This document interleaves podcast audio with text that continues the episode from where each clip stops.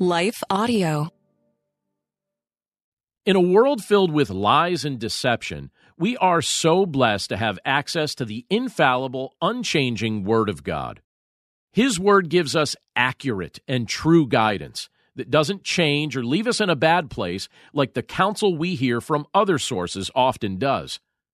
Before we read the truth found in today's passage, let's pause for a quick message from the sponsors of today's episode. Then we'll dig into the scriptures together.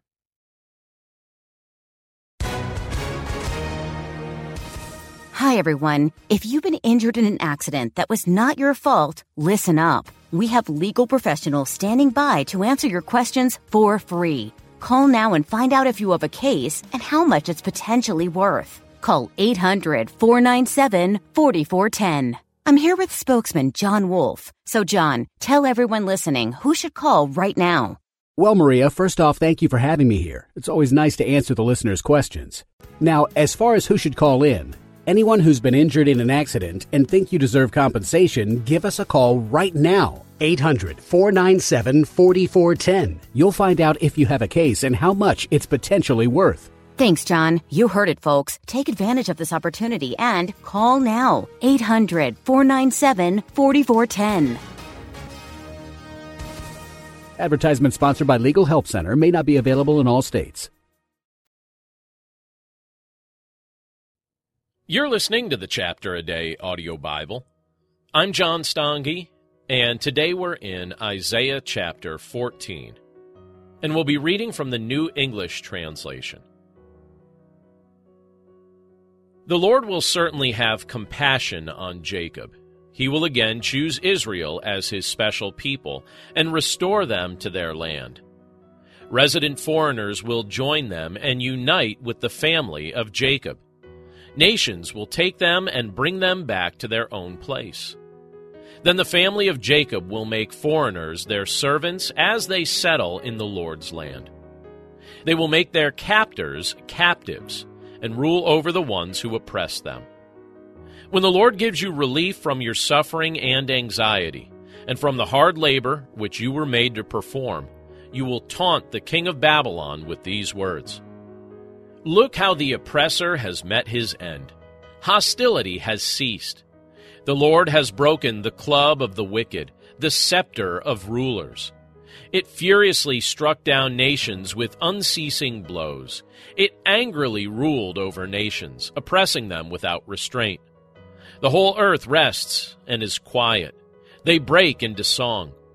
The evergreens also rejoice over your demise, as do the cedars of Lebanon, singing, Since you fell asleep, no woodsman comes up to chop us down.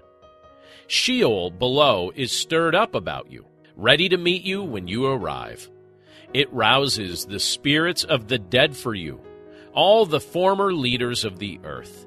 It makes all the former kings of the nations rise from their thrones. All of them respond to you, saying, You too have become weak like us. You have become just like us. Your splendor has been brought down to Sheol, as well as the sound of your stringed instruments. You lie on a bed of maggots, with a blanket of worms over you. Look how you have fallen from the sky, O shining one, son of the dawn. You have been cut down to the ground, O conqueror of the nations. You said to yourself, I will climb up to the sky, above the stars of El. I will set up my throne. I will rule on the mountain of assembly, on the remote slopes of Zaphon. I will climb up to the tops of the clouds. I will make myself like the Most High. But you were brought down to Sheol, to the remote slopes of the pit. Those who see you stare at you.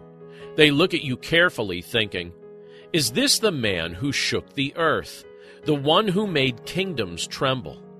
Is this the one who made the world like a desert, who ruined its cities, and refused to free his prisoners so they could return home. As for all the kings of the nations, all of them lie down in splendor, each in his own tomb. But you have been thrown out of your grave, like a shoot that is thrown away. You lie among the slain, among those who have been slashed by the sword. among those headed for the stones of the pit, as if you were a mangled corpse.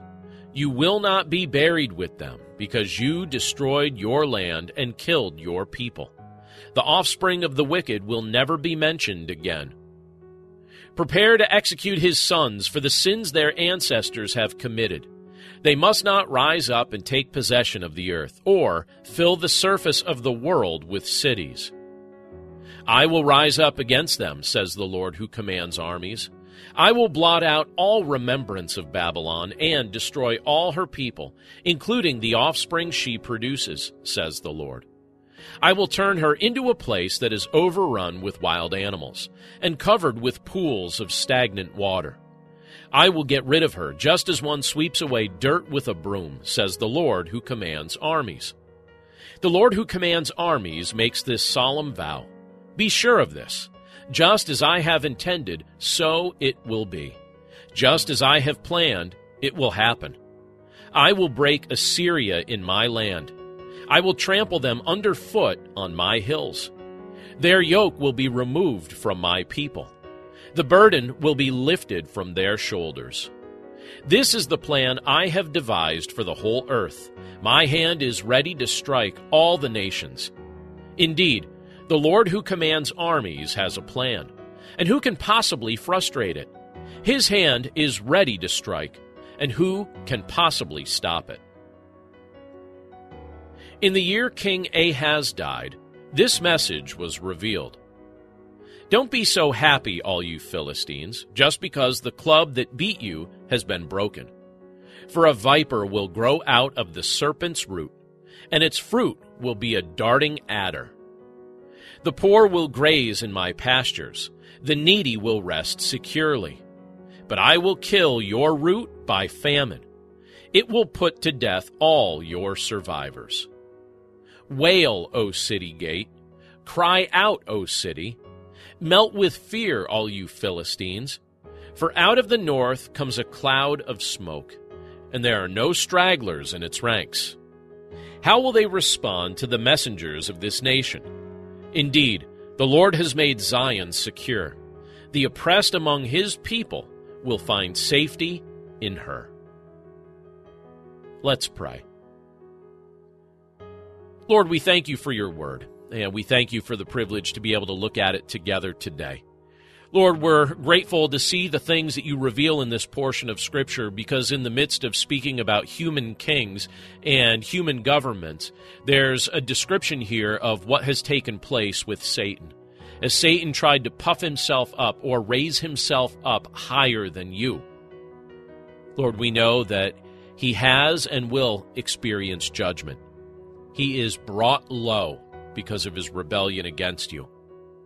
And those who follow him share a similar fate. So, Lord Jesus, we pray that by your grace we would be people who follow you. We pray that our trust would be in you and that the temptations of Satan would not be things that we give into, that we wouldn't desire the things that he has tried to influence us to pursue, but that rather we would live by faith in obedience to you, Lord Jesus. We're grateful, Lord, for your love for us. We're grateful for your presence with us. And we're grateful for the wisdom that you give to us from your word and for the fact that you rescue and redeem your people. We love you, Lord. We commit this day to your care. We pray this all in Jesus' name. Amen.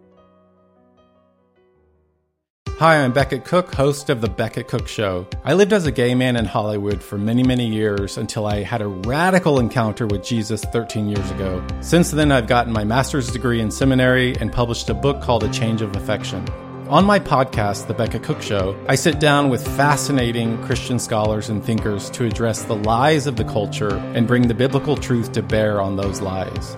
To start listening now, go to lifeaudio.com or search for The Becket Cook Show on your favorite podcasting platform.